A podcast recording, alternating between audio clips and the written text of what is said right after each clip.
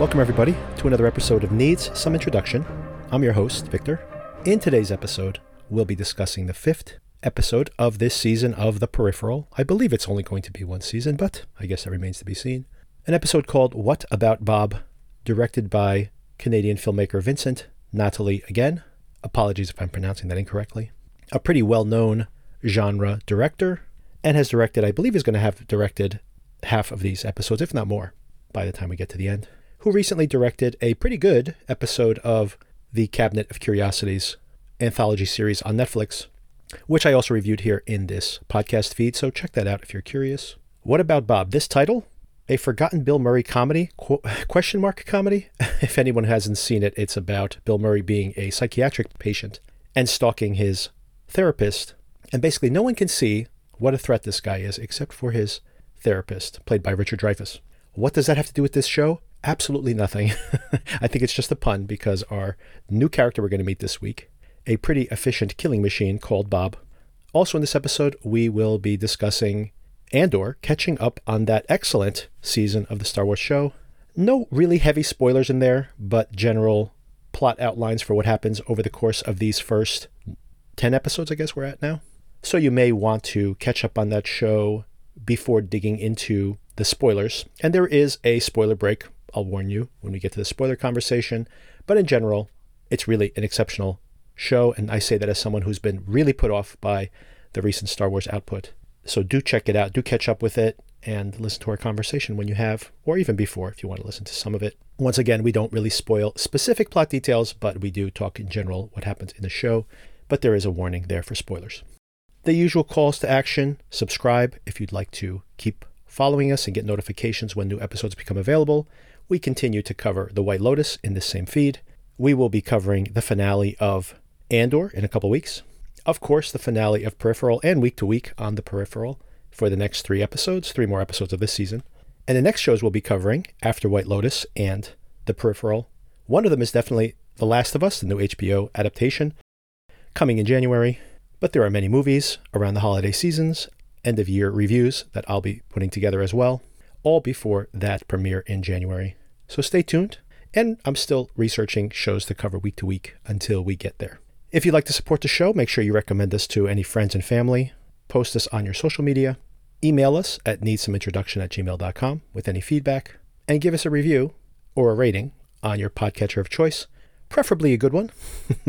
with that out of the way, let's get into this episode of The Peripheral. What about Bob? We call it the God Font.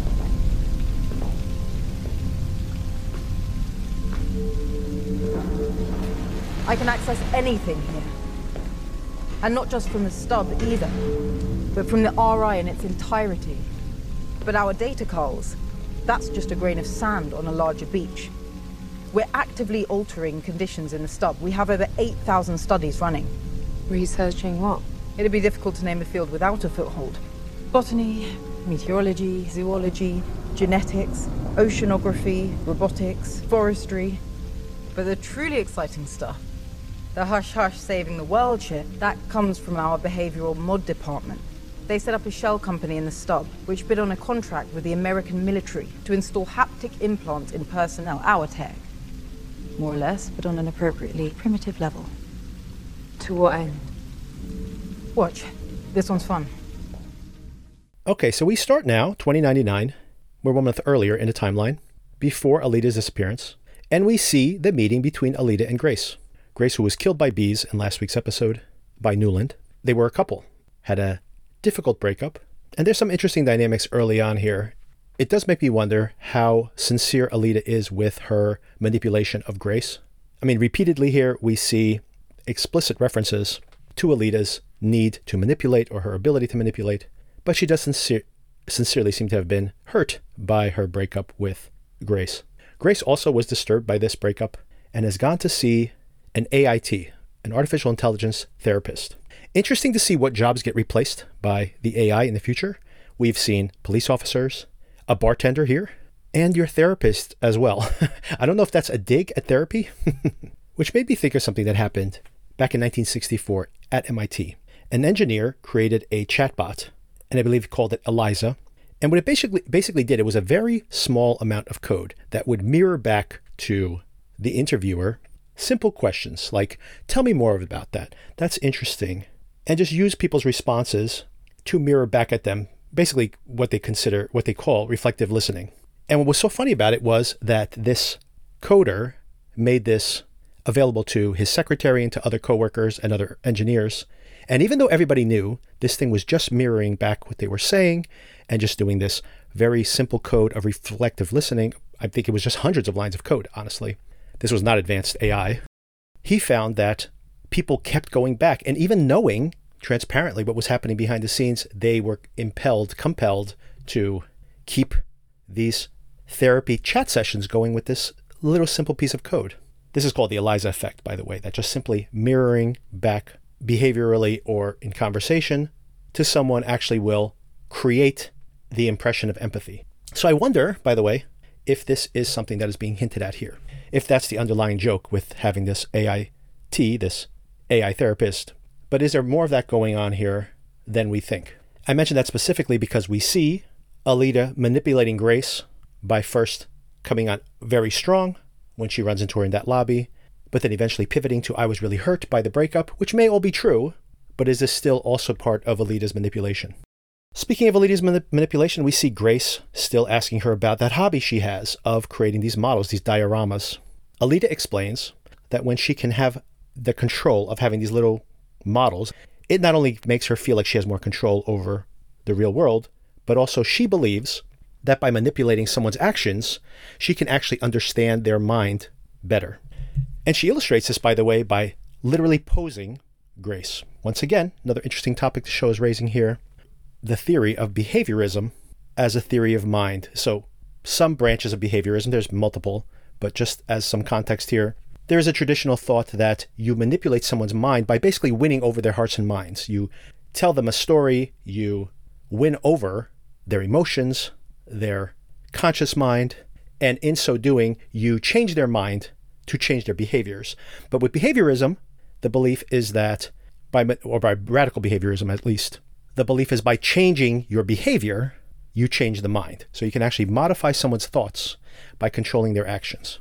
And that one, unlike some of these other ideas in the show, I believe this is something that's being explored here because you think about how Alita is playing that giant chess game in her current timeline, in future timelines, in past timelines. And in raising this topic, are we seeing how Alita is manipulating these folks? And it makes me wonder just how many pawns does she have on the board at any given time? And just how big is this chessboard when everything is revealed by the end of the show? Let's stick a pin in that for now. This night of drinking and reminiscing has won over Rose, and she takes Alita down to see the God font. This is the upside down pyramid and we have a lot of uh, exposition here. And I like this, by the way. This is still the cold open, by the way. We haven't even gotten to the credits yet. And uh, this is just all my cards on the table here. I, this is my favorite of these episodes we've seen so far. And part of it is because we're seeing answers, or we're getting answers. So we've had that question from the very first episode What is this device? What is this program that has been downloaded? I'm pretty certain at this point, pretty certain it's been downloaded into Flynn, as I speculated from the start, but becomes more and more concrete, I think, episode to episode. And what is RI actually doing? And we find out here, Grace is telling us that RI, the research, the research institute, is manipulating pasts in these stubs and has thousands, apparently, thousands of experiments going in all these different stubs in every conceivable way. They're looking at behavioral patterns, they're looking at modifying biology, zoology, botany, they mention. And I assume all of this is for the purposes of trying to av- avoid the jackpot from happening, which is this cataclysm of all these different terrible things converging. And maybe these different experiments give them the ability of manipulating the past to maybe create a better future. That seems to be what they're hoping for anyway, or perhaps preventing the jackpot. So that's what's interesting about this. These villains, Nuland, is in every possible way presented as a villain here. But if she is literally trying to prevent the jackpot from happening, isn't that overall for the good? Grace mentions there's so many things we could do in the stub. For example, we could create a shell company and then create technologies, modern technologies in the past, just dumb them down so they're practical enough in their current world to not seem completely outside the norm, and start running experiments where we can m- modify the behaviors of, for example, soldiers. We can put implants into them and use those implants to just nudge them, just nudge their behavior one way or another. And the example they give here and to illustrate visually is telling soldiers that injured animals are being used as booby traps, but then nudging them just a little bit, preying on their memories and feelings of youth, their affinity for a pet, for example, to see if they will still not follow orders, do the practical thing, and kill these injured animals. And what's interesting is that people have different reactions. Some continue to be rational, some react emotionally. And we see this illustrated with one soldier running to help this injured German Shepherd and getting blown up. Is this Connor, by the way? Because all of this, you know, the implants in the soldiers, the shell company in the past that's funding some of these projects, all sounds very familiar to anyone who's watching this show.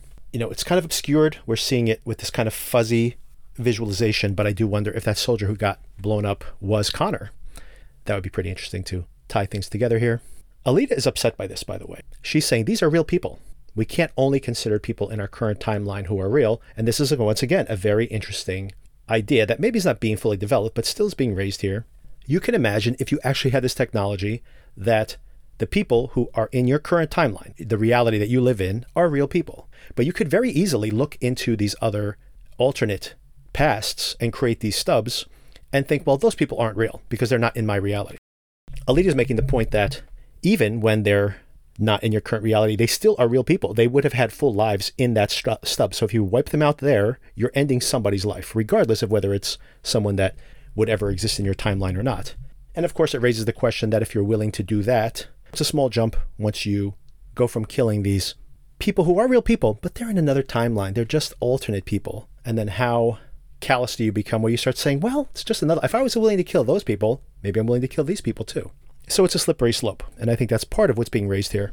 And when you think about this, Alita taking offense to this callousness, it goes back to the conversation they had in the bar where Grace was talking about what she discovered in her therapy sessions was that it turns out she was the good girl on the outside, behaviorally. Once again, talking about behavioralism.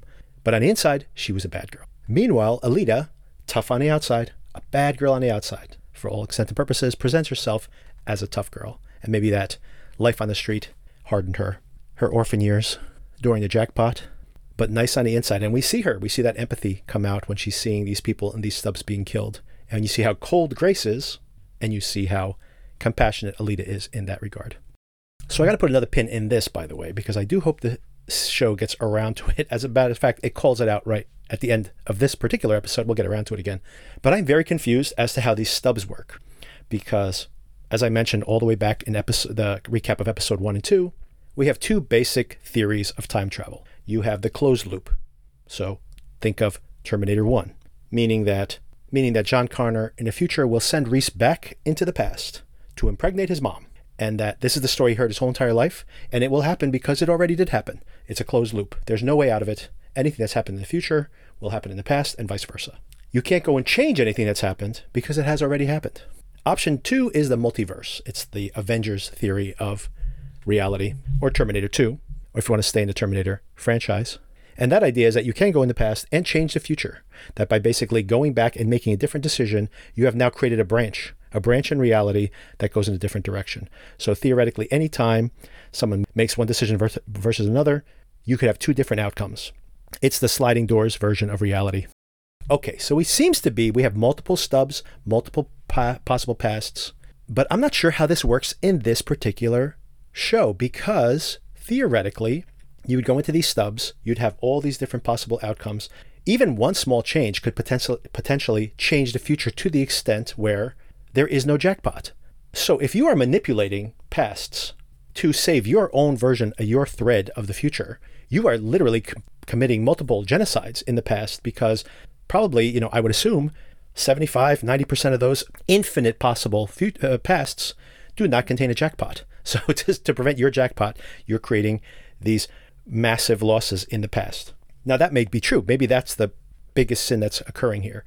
The other possibility is that somehow there's a convergence. Like, no matter what outcomes happen in the past, no matter what decisions are made there, they are all going to end up in the jackpot, which kind of resets everything. That seems unlikely too, because I mean, if we are to believe this is even possible, that does not seem that that's how these things would work. And by the way, once you change the past and you create another stub, right? As soon as you tell Flynn, do the following, and then your mom won't die or you won't die. In the original newspaper you had in your timeline, Flynn died. But now she's not dead anymore because she's made this change. So now how do you track that stub into this alternate past? Because now that past doesn't it didn't exist before. So now how do you find it? Right now, if you theoretically think she makes a different choice and now she's created five new branches just to keep things small, how do you know which branch to speak to, or any of the five, right? Do you pick one and say, well, which one has the best outcome, right? That's actually how game theory works. But how does it work when you have an actual person you need to communicate with? Which version, in other words, of Flynn is coming back into this body? Or, here's the other crazy part about it what if Flynn doesn't realize this, but there are five, six, seven, eight different versions of her from all these different realities popping into that peripheral multiple times, and they are manipulating multiple pathways for her? This makes my head spin to think about it. But maybe that is the reveal that's coming in the end. It might be too much to even lay out in the next three episodes, but it does make me think. And hey, that's why I watch these type of shows. All right, that all happens in the cold open. and I think it's going to be most of my discussion because once we get into 2032 timeline, a lot of stuff happens, but it's pretty straightforward compared to these really highfalutin ideas that get introduced in this future. So after the credits, we are in 2032. We're in Key West. We meet Bob. What about Bob? He gets a box in the mail. It is one of those percussion guns, which has been manufactured in the past and sent to him. There's a recording, and then I think his phone rings. Afterwards, they know who he is and they want to hire him. $2.5 million up front, $10 million total to kill Flynn. I mean, this, honestly, believe it or not, is maybe the craziest fact in this show. The fact they need to activate this Bob character and do all these things. Is it possible it's this hard to kill her? Couldn't somebody walk in while she's getting the MRI and she's inside that container and just inject her with some toxin? Couldn't one of those invisible cars just roll up on the compound in the middle of the night? It just seems so convoluted that it's so hard to kill these people.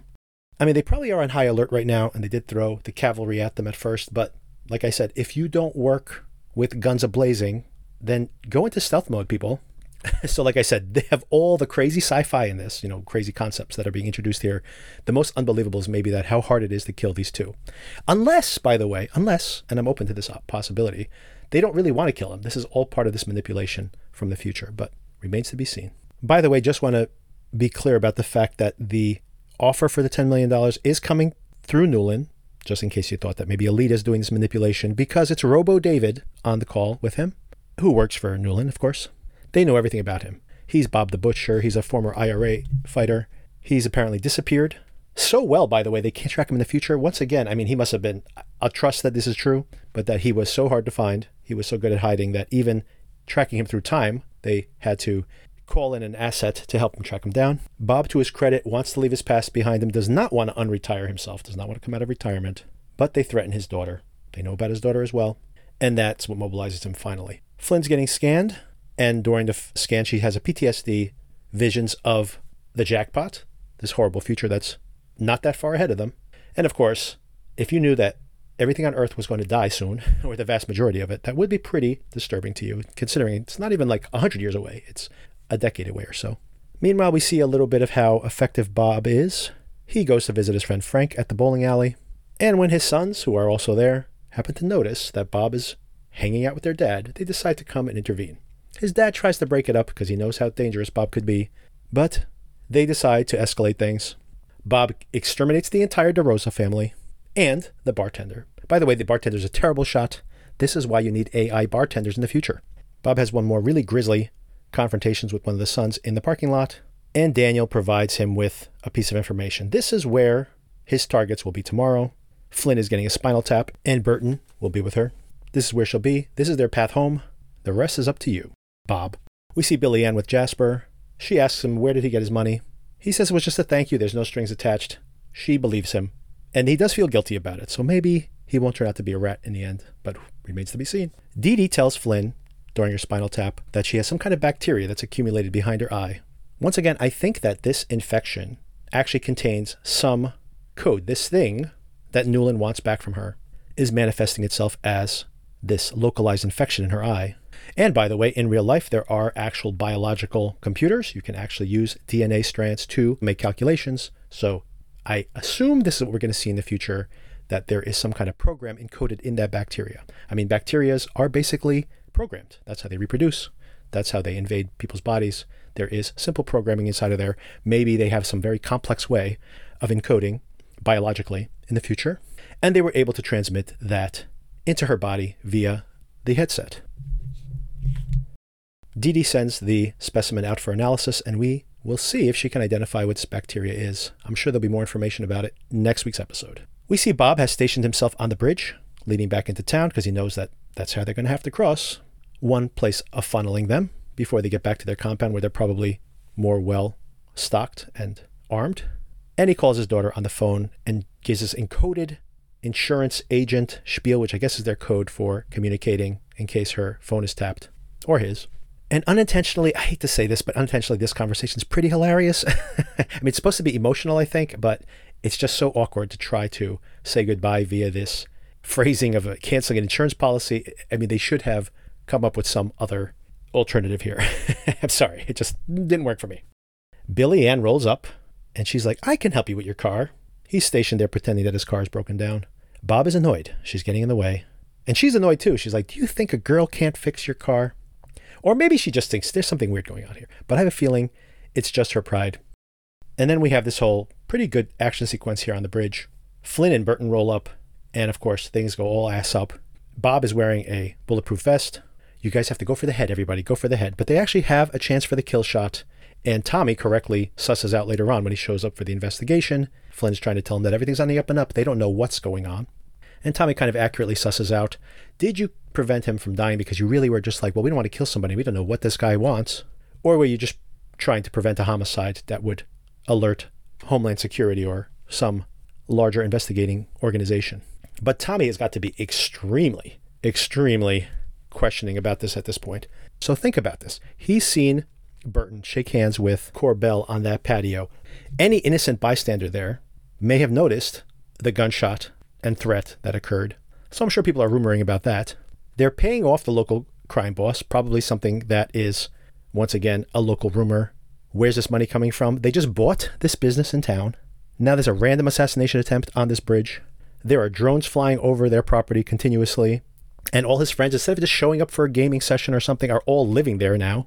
The mom can see again. I don't know if that's leaked out into the broader public. Probably not, but still. And isn't there another detective missing here that got run down by these invisible cars? And of course, the invisible cars. They found invisible cars just a couple of days ago. Tommy should have escalated this to like the FBI before now. And he's lucky that it doesn't get him killed, by the way. All this is to say that, and Flynn actually brings this up in the car, they need a way better cover story than this. The idea that just weird shit is going to keep happening. They now have this weapon potentially. If they test this weapon out, they're going to be like, what is this? Another futuristic technology? what is happening. Obviously, this is sci fi crap. It could potentially mean minimally that there is a huge amount of money being expended on killing these people off. And like I mentioned, a broader investigation, if you bring in the FBI, they could probably find these ads on the dark web basically targeting these specific folks for extermination. Millions and millions of dollars being spent on it. So, Tommy, if not before now, you absolutely need to call the authorities. You can't handle this on your own. And as a matter of fact, on the ride back to the station, he gets made yet another offer $2 million. It's all yours. So now he should be completely aware that there are incredibly powerful forces in motion to kill off Flynn and Burton. And as if he needed any additional indication of that, he gets run off the road by yet another invisible tank, basically. This thing apparently doesn't have any airbags. And someone with distinctive snakeskin boots, I'm sure we'll see those again, grabs Bob into his invisible car and makes a run for it. So, Tommy, the very next thing you should do as soon as you get to the police station is to contact the authorities and say, there's a lot of really weird stuff going on because if you really want to protect Flynn and Burton, regardless of what they're telling you, this thing has to get escalated. The only thing that may hold him back is that when he does confront Flynn with this, and they talk all the way about how when she was in third grade, always that deep down inside a do gooder, maybe going back to that conversation between Grace and Alita, when she was in third grade, she tried to free all the earthworms because she didn't want to see them get dissected. But even that can't get her to talk. But it does cause a conversation between her and Burton in front of Billy Ann. Burton does not want to have this conversation in front of Billy Ann, by the way, about creating some kind of cover story. Billy Ann goes, Hey, I know what's going on. She's told me everything. And Burton goes, You know what? I trust you. but I don't trust Jasper. Billy Ann says, hey, if I trust Jasper, then you have to trust him as well. I don't think that's a good idea, by the way. Not at this point, anyway. But it remains to be seen how Jasper ties into this, but he definitely will. When they get home, they tell Mama everything. She can't really wrap her mind around the time travel part of this, but she does give them good advice, which I kind of disagree with, by the way. She's saying, if I can see that you have the short end of the stick here in this relationship with these people in the future, then how do they see you? Which I think is a good general warning for them. However, I disagree with this. BT dubs, mama. If everyone in the future is trying to kill them off, there must be something pretty special about whatever they're going to do or whoever they are in this kind of butterfly effect of chaos theory, these waves that will come, the repercussions of their actions. If they were just one out of 8,000 possible futures, like all those other experiments that they're running concurrently, then who would even care? Why would they even care? Why would they even bother? This is just one stub out of thousands. So whatever they do is got to be very important. So they do, whether they know it or not, have a lot of power here. To that point, Flynn decides to go and have a conversation with Wilf. They hack into the peripheral without permission, but Wilf is actually happy to have her there. Thank you, Flynn, for asking the same question that I had. What is up with this bullshit where you can see into the past and protect me? You don't even know that someone tried to assassinate me today. This goes back to my point earlier in this whole recap where I'm saying, how does this stub thing work? Because, like I said, once you make a change, they're in another stub now. So, how do you track them between all these different possible stubs? And that's probably why they can't see every possible outcome. But of course, it's frustrating to her. What good is it to have a friend in the future if they don't know what happened in the past? it's a pretty pretty useless. And the question remains, why didn't you know? And that's the question I have too. Maybe we will have more clarity soon. They have a nice scene here where Flynn asks, Were you manipulating me when we did that mind meld earlier? I need to ask you something. The other day when we went walking and you linked up with me, did you have another motive? Were you trying to confuse me? Or my emotions? Did you merge with me so I would start to, I don't know, have feelings for you that you hadn't necessarily earned yet? I'm sorry, Miss Fisher. I honestly. Wilf. I'm starting to trust you. Is that a mistake? No. No.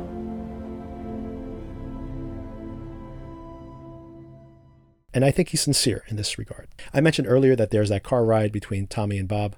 In that car ride, by the way, I forgot to mention that Bob tells Tommy a lot. So he does tell that there's a $10 million hit out on this family. He can have $2 million right now if he lets him go. Things are only going to get worse once again, Tommy really should take this information and contact the authorities. If Woody had gone straight to the police, none of this would have happened. I mean, he is the police, right? but I mean, there are bigger police than his small town deputy that he is. And once again, isn't one of his partners missing right now? Is anyone looking for him? Or maybe he survived and he was just injured? That's possible too. I don't know. Maybe I should track that down. Maybe I missed it somewhere along the way. And lastly, Flynn, still in her peri- peripheral, goes to visit Nuland against the advice of Wilf they fight.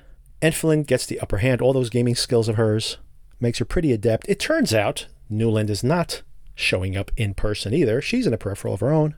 She breaks the peripheral's neck, question mark, and heads out. I mean, on the one hand, it's like, wow, you're just antagonizing her. But on the other hand, what does it matter? Because I guess she's going to kill you anyway, or try to kill you anyway. It's not like you're going to, she can kill you more than once. All right, so where am I with this? I like this. As I mentioned earlier, this is maybe my favorite episode of this show so far. I like that they're introducing some interesting topics. I do hope they will develop them more instead of just raising them and then kind of moving on, which I hate to say it, I'm going to bring it up again, which is kind of what happens in Westworld. And I don't want this to be just ideas and then action and then no follow through on these concepts they raise. I do hope they develop them a little bit more. And I assume, given the fact that this is based on Gibson's novel, they are developed more. Or maybe I have to read the book now once this is over to get some of that satisfaction. If that's the case, by the way, I'll read the book and then have a follow up episode where I fill you all in on what additional information or explanation I get from reading the novel. The one criticism I have for this episode is the final scene. Um, apparently, this is strange. Uh, I have a problem with almost every one of these final scenes in the episodes in general. I think that's where I find most of my dislike. And I think that most of the lead up is pretty good or better. But I feel like they had that scene just to give a little action here at the end. But it doesn't make any sense to me. Like, she's going to kill a peripheral. What's the point? Like, I'm sure this woman has infinite wealth. She'll just to jump into another peripheral in five minutes. On the other hand, it doesn't antagonize her in any way additionally because she's already got a contract out to for everybody on the planet to murder them if they want to. So I don't think she's made the situation any worse. It can't be any worse. In either way, it hasn't really escalated things or resolved anything or it just seems like a scene just to have a dramatic beat.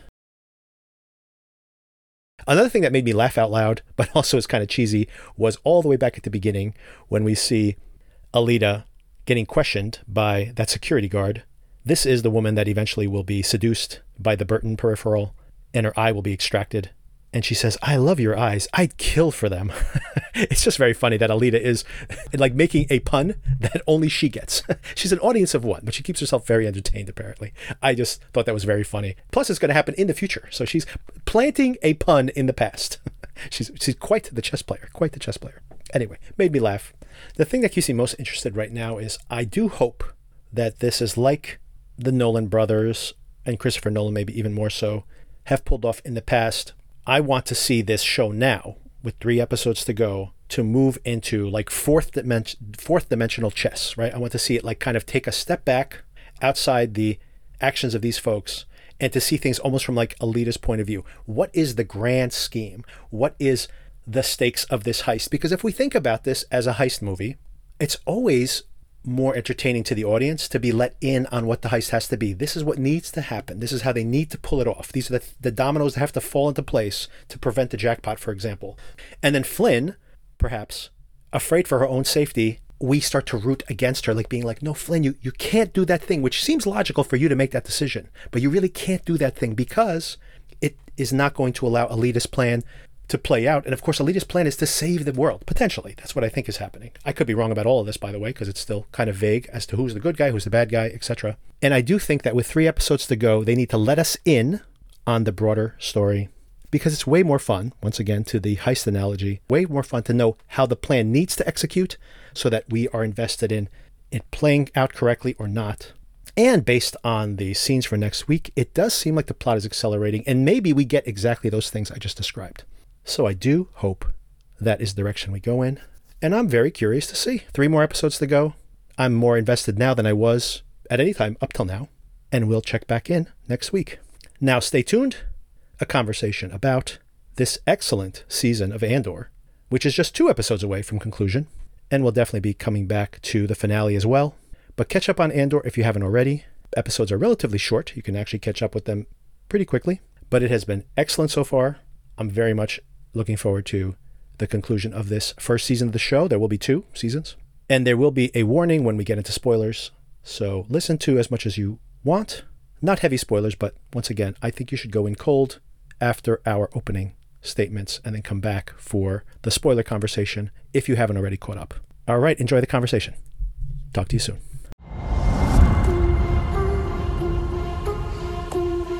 To steal from the Empire? To just walk in like you belong. They're so proud of themselves, so fat and satisfied. They can't imagine that someone like me would ever get inside their house. Cassian Andor. The Empire is choking us so slowly. We're starting not to notice. What I'm asking is this.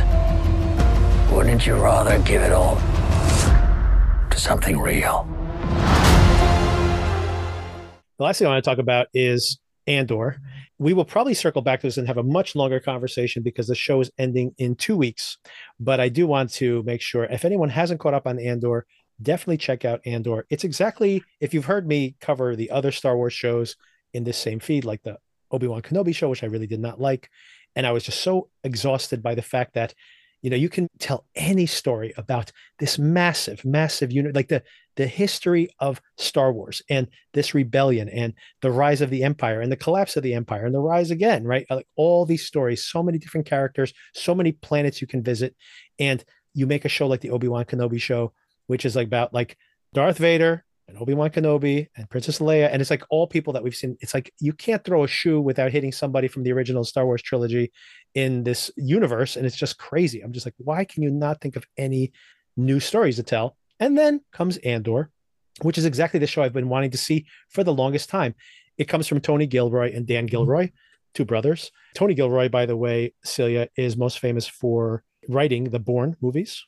I love the Bourne movies. They are so much fun. Everything is amazing about those movies. Just to give you a feel for where he's coming from, he wrote the Bourne movies. He wrote Michael Clayton, and more most importantly is that he came in and fixed Rogue One. Most importantly, from, not for his career, but most importantly from a Star Wars perspective, he fixed Rogue One when it was kind of had been shot and they couldn't put the story together. And he basically came in, wrote a new screenplay. They shot half the movie again and he reassembled it and kind of like saved their bacon by fixing that film and they basically said him what would you like to do and he's like i would like to tell a story about like a prequel to rogue one. And i was worried when i heard that this is going to be like oh man like we can't it's bad enough we're making prequels to the original star wars movies. Now we're making prequels to rogue one. Like we we're so out of ideas. But it turns out to be exactly the type of show that i was looking for. He as you can tell from some of these other scripts he's written in the past, Michael Clayton specifically in The Bourne Identity. He likes conspiracies. He likes to see how systems fail. Like how, for example, you think about Michael Clayton, how these very, very evil people are doing absolutely terrible things, but they're doing it for like menial and stupid reasons. Basically saying that evil is mundane in just people just trying to get by. It's like goes back to the uh, you know what we were talking about last week with the good nurse, where people are just trying to punch a clock, and I don't want to think about what's actually going on around here. And he's really fascinated with kind of dissecting the way that these systems fail and the corruption that exists within them. And his brother, by the way, uh, Dan Gilroy, who also is a writer on this show, who also writes movies, but very different movies. He wrote Nightcrawler, for example, with uh, Jake Gyllenhaal. Really good movie. Then he's married to Rene Russo, who's also in Nightcrawler, did a great job, by the way. which Excellent performances from by both of them. So he mm-hmm. makes these kind of modern noirs, basically. So the two of them come together to work on this show. That's the first thing that's interesting. Not the type of people you would think would be making a Star Wars show. Second thing that's interesting, Celia, I don't know if you noticed this, but they're writing them as movies. Did you notice this? Yes. The first three episodes are a single story split into three episodes. The second three episodes are another basically two hour story split into three episodes. And then there was a standalone episode, which was kind of like a palate cleanser, episode seven. But now the reason I wanted to talk about it this week is that we are just at the end of another three episode cycle, which, which of course had a very clear begin, beginning, mid, middle, and end. And we're going to spoil Andor up until now in just a few minutes before we get into spoilers. I just want to say that if you have felt frustrated by this Star Wars shows that they're not telling new stories, I think this is extraordinary what they're doing here. The performances are great. It's all, almost all shot on locations with, of course, CGIs. You have things flying through the airs. But other than that stuff, it's mostly shot on locations. It looks natural. It feels grounded. It is written incredibly well, written like a serious show, like a real show about politics, about corruption, about the weaknesses that we all experience in our day to day lives. It takes these things seriously. And, like, for example, we spend almost as much time with the people who work within the empire, and they're not like twirling their mustaches, being like, "Ha ha, we're going to murder millions of people. We love murdering people." they're bureaucrats. They're just trying to do their jobs. They're just trying to catch these criminals in their own minds. And these terrible things are happening in the name of them just doing their day-to-day work. And i love the fact that that's what the show's about. It's about this bureaucracy of spies and the bureaucracy of the bureaucrats that are like running inside the empire. We, we literally have that one guy. We see him like his mom nag him every single day while he eats soup.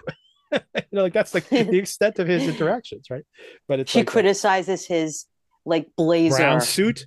He had his Yeah. collar he had his collar done though. He had the collar yep it, it- he looks too needy yes it's terrific it's unexpected and it's one of the best shows i've seen this year and you guys should catch up on it it has only two more episodes perfect time to catch up. And by the way, I think it wraps up the week of Thanksgiving. So hey, if you're going to binge something on that Thanksgiving week, check it out. Anybody can watch it. It's pretty PG. You could probably watch it with your kids, not, as long as they're not very young kids. It's really great stuff. Every day we wait, they get stronger. It might be wise to have a plan. We have a plan! Oh, what, you, you and Burlock and Melchi? You don't have time to be stupid! Come on! The plan works around a new man coming down. They'll replace Olaf tomorrow. That might not happen again until it's too late. I'd rather die trying to take them down than die giving them what they want.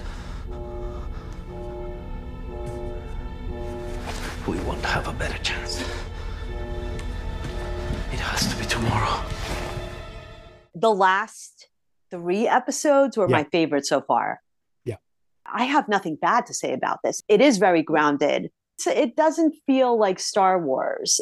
I don't know if that will turn some people off. Everything else about it is fantastic. I mean, yes, there are elements of space in here, but you know what I mean? They're not on a grand spaceship out in the middle of nowhere. They're in dirt. When they go to prison, that prison is a nightmare. yeah, exactly. It is a never ending nightmare. Everything about it. It's too bright.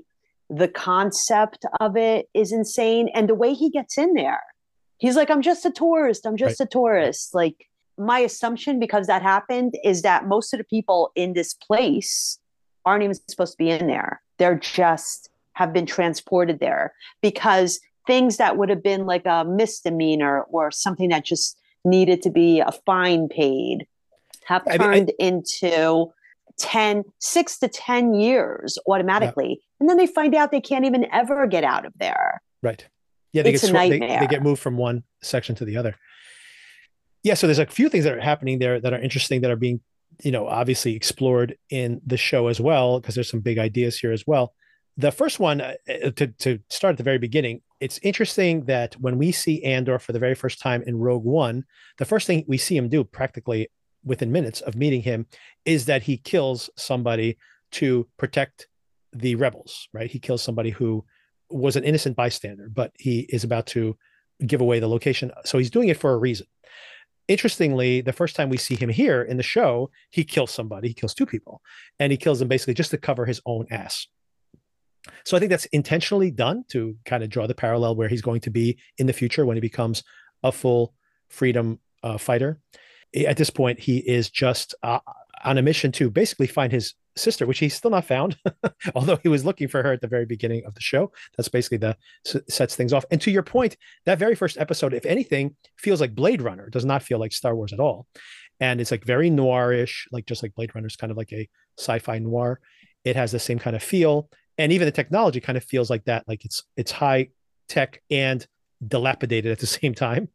Uh, you know, kind of the fall of the empire, or during the fall of the empire, and uh, so that's beautifully designed. And the arc of those first three episodes is that he meets uh, Stellan Skarsgård. He's just trying to get off the planet. Skarsgård makes him an offer saying, I'll give you even more money. I need you to go on this mission. He basically has no options and he escapes. And that's the arc of the first three episodes. The next three episodes is him on this mission, which they success- successfully accomplish. But fascinatingly, you really think in that arc of shows, you get to meet all these new people and you're like, and these are his buddies for the next remainder of the show. Nope. Almost everybody dies on that mission except for him and like one other person.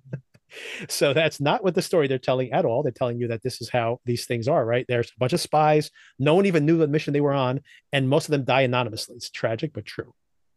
And then meanwhile, on the other side, they're getting funded by these rich people who are living in all this decadence. But by the way, the money has to come from somewhere, and they're taking risks in and of themselves, right? They have to endanger their own, not only the, I mean, their lives as well. Their their lives, their their children's lives are all in danger by them of funding this rebel um, alliance.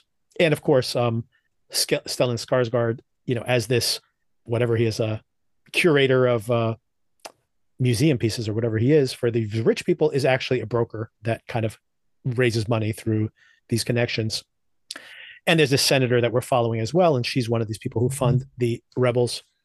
And like you mentioned, the third uh, arc of this that we've had was this time when he just happens to be he's like hey i got my money i'm out i'm not going to andor is saying i'm not going to deal with any of this stuff I'm going to go live my life in luxury, thinking that he could just go to a resort and disappear and, you know, never have to deal with the consequences of this. But like you said, there's somebody who's running away from the cops. He happens to be like adjacent to them, and they're like, why, you know, why were you here? What are you doing? Why are you resisting arrest? And he's like, I'm just trying to get a drink. They're like saying, You're suspicious.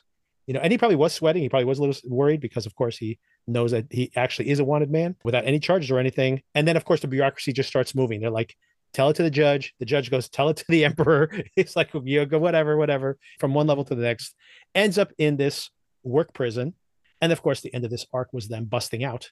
And uh, yeah, this was absolutely thrilling. But you also see him rising to the challenge that he has been shirking this over and over again. I'm not going to be a rebel a fighter i don't believe in this cause. And now he's like saying like everybody is at risk in this system. And now he's not thinking like i'm just trying to protect my ass. Now he's like no there's like wor- things worth dying for basically. So this is the, the way he becomes the rebel fighter that he is in rogue one. But honestly i don't even care about rogue one. I think that this is just uh, this is like a very realistic portrayal of people who oftentimes don't really believe in what they're doing. They're just doing it because it's convenient for them or someone's just giving them a check to do it and then they really do become true believers. And on the other hand, it's the corruption that is all around us because everybody's just kind of looking the other way because they just want to like go to lunch and punch the clock and just I don't want to think about it right now. And of course, that's what leads like the slip sliding into totalitarianism. not necessarily. I mean, luckily, luckily, you know, we just had election day. Luckily, you know, we're not really moving in that direction here. But uh, you know, like you look at what's happening in like the Ukraine and in Russia, for example, where those people are protesting in the streets every single day and then they just disappear and no one hears from them ever again right? So we, we live in a world where that still happens all the time. I like that this series feels separate yes. from star wars. It feels that way even though it's part of the franchise. That's what i was talking about when i said it doesn't feel like it. And i have no problem with that whatsoever. Right. I think this is better than most of those. You're probably going to be annoyed. I like this better than most of the Star Wars. Oh, I honestly was so annoyed with Star Wars that I literally said on this podcast the last time we covered it that I was just never going to talk about Star Wars again because I can't say anything positive about Star Wars, so I'm just not going to talk about it anymore. And oh, now, oh, good. So and now here I am telling everybody to watch the Star Wars show. So that's that's how good it is. that's how. Good. Yeah, it's it's really good, and it feels separate. So even if you're not into Star Wars, I'd watch this. Yeah, it's really good. It's excellent. There's one criticism I'd make for this very specific episode that we had. While I'm watching this very, very episode that I just watched earlier today, I'm like, I love the fact that this show, without putting its thumb on the scale, this show is talking about Stellan Skarsgård, his character, that he is this guy who is probably doing these things for the right reasons, but he has become as corrupt as those villains, right? As a matter of fact, you see him here, like on a parapet with his cape blowing. If anything, he looks like Darth Vader, right? So they're making this direct correlation that he looks like all the like kind of fascist images that we've seen in Star Wars before.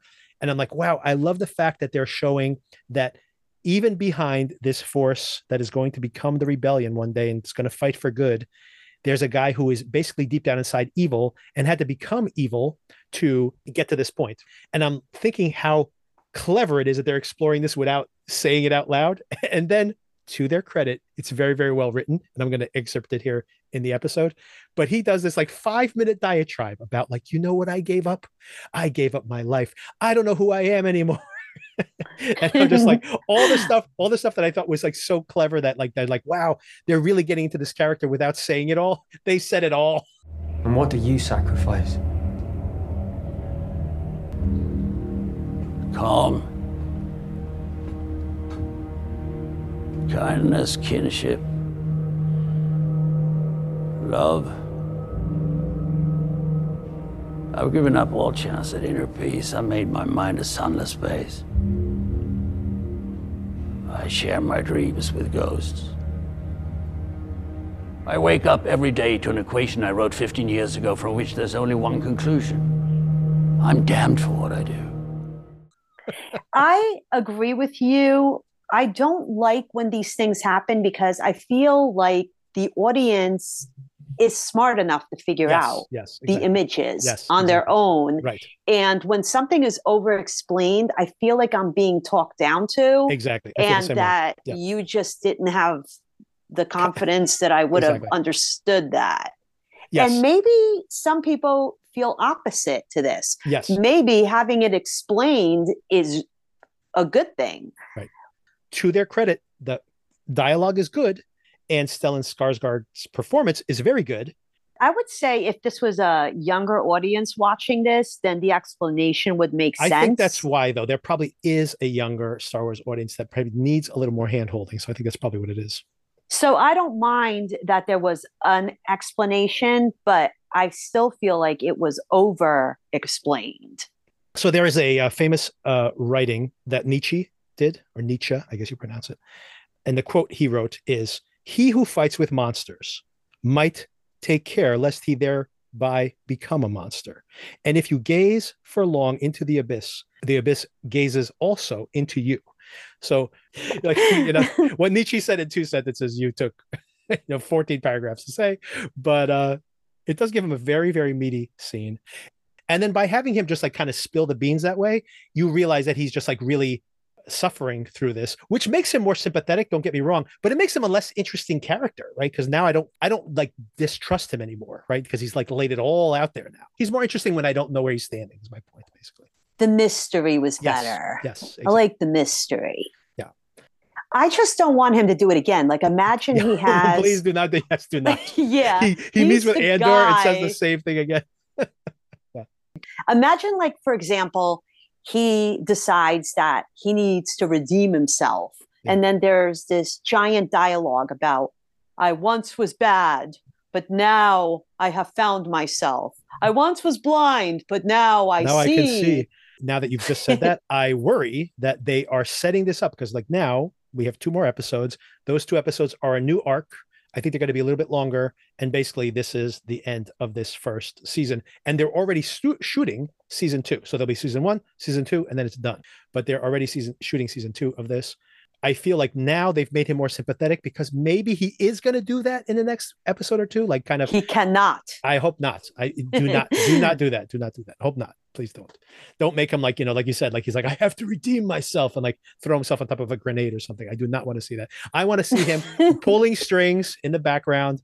Yeah, maybe little by little becoming, you know, his soul is getting blacker and blacker. But that's what I want to see. I do not want to see him suddenly like have some heroic reversal in the tenth in the in the last episode. Please don't do that. And talk about it for a long time Right. while he's dying. Yeah. You see all the other rebel fighters are like, there he goes again. It's great though, this show. And Yes. if I was, Yep. it's for all ages, by the way, because we are the age we are. But if I was like 16 years old, I would love this show. I would be Star Wars, what? Like, Here, I- is the saddest part of this. I have been bitching and moaning on this very podcast about I cannot believe what they've done to the Star Wars franchise, how these shows, all these shows have gotten great ratings, the Star Wars shows. Think about all the stories you can be telling instead of regurgitating and reprocessing the exact same stories over and over again, same characters, the same Luke story over and over again. Tell us a new story.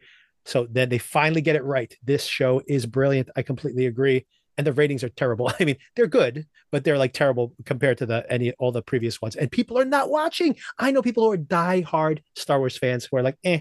Like if it doesn't have Luke Skywalker in it, I'm not to watch it. I'm just like, what are you talking about? Like, there's so much more story to tell here. It's way more interesting to not just tell the same story. But it's that nostalgia you're talking about being at a certain age. It's the nostalgia, man. They want to see that same story over and over again. And unfortunately, you know what? I say that, but I don't want to be cynical about it. I think that over time, maybe not immediately, maybe it's not appointment viewing every single week, but I think over time, people are going to catch up on Andor and, and appreciate it for what it is because it's really, really good. yeah. And I want Andrew to watch it. I was telling him to binge watch it because he would be so into this. And he's 17. So he would be so into this show. But he also likes like Better Call Saul, which has complex characters. And the reason I mention that is because some people watch like The Boys. Kids who like love The Boys are not going to love this show necessarily because it's like you know it's not like cartoony. everybody has like one character motivation, you know, and does the same thing every single episode. It's a little more complex than that. But like him specifically, if he has the patience to check out Better Call Saul for six seasons, he can definitely put up with this, which is much less dense than that. Regardless, it is uh it's very good and everybody should watch it. yes, yes. All right. I will wrap it up there. And so for this weekend, you have to watch the English, and we'll talk about that next week. Cool. But then next week, also, check this out 1899 is coming on Netflix, which is a mini series from the people who made Dark. And it's supposed to be really, really good. Another sci fi thriller taking place on a ship in 1899 that gets lost in some kind of Bermuda Triangle type thing. And everybody starts traveling through time and having different alternate lives and stuff. Anyway, it's supposed to be excellent. That's coming this week. And also, there is a thriller set in the 1800s starring Florence Pugh, Florence Pugh, where she goes to investigate a miracle. A young girl apparently has not eaten for months and has not died. And she's sent by like the Vatican or something to investigate. And it's supposed to be creepy too. And that's coming next week on Netflix. So lots of good stuff coming for you to watch. Go Netflix. I was giving up on Netflix Yeah. for a while. Yeah, that, those are both Netflix coming this week. So, Great. all right, more to watch, more and more stuff. all right, talk to you later. Bye.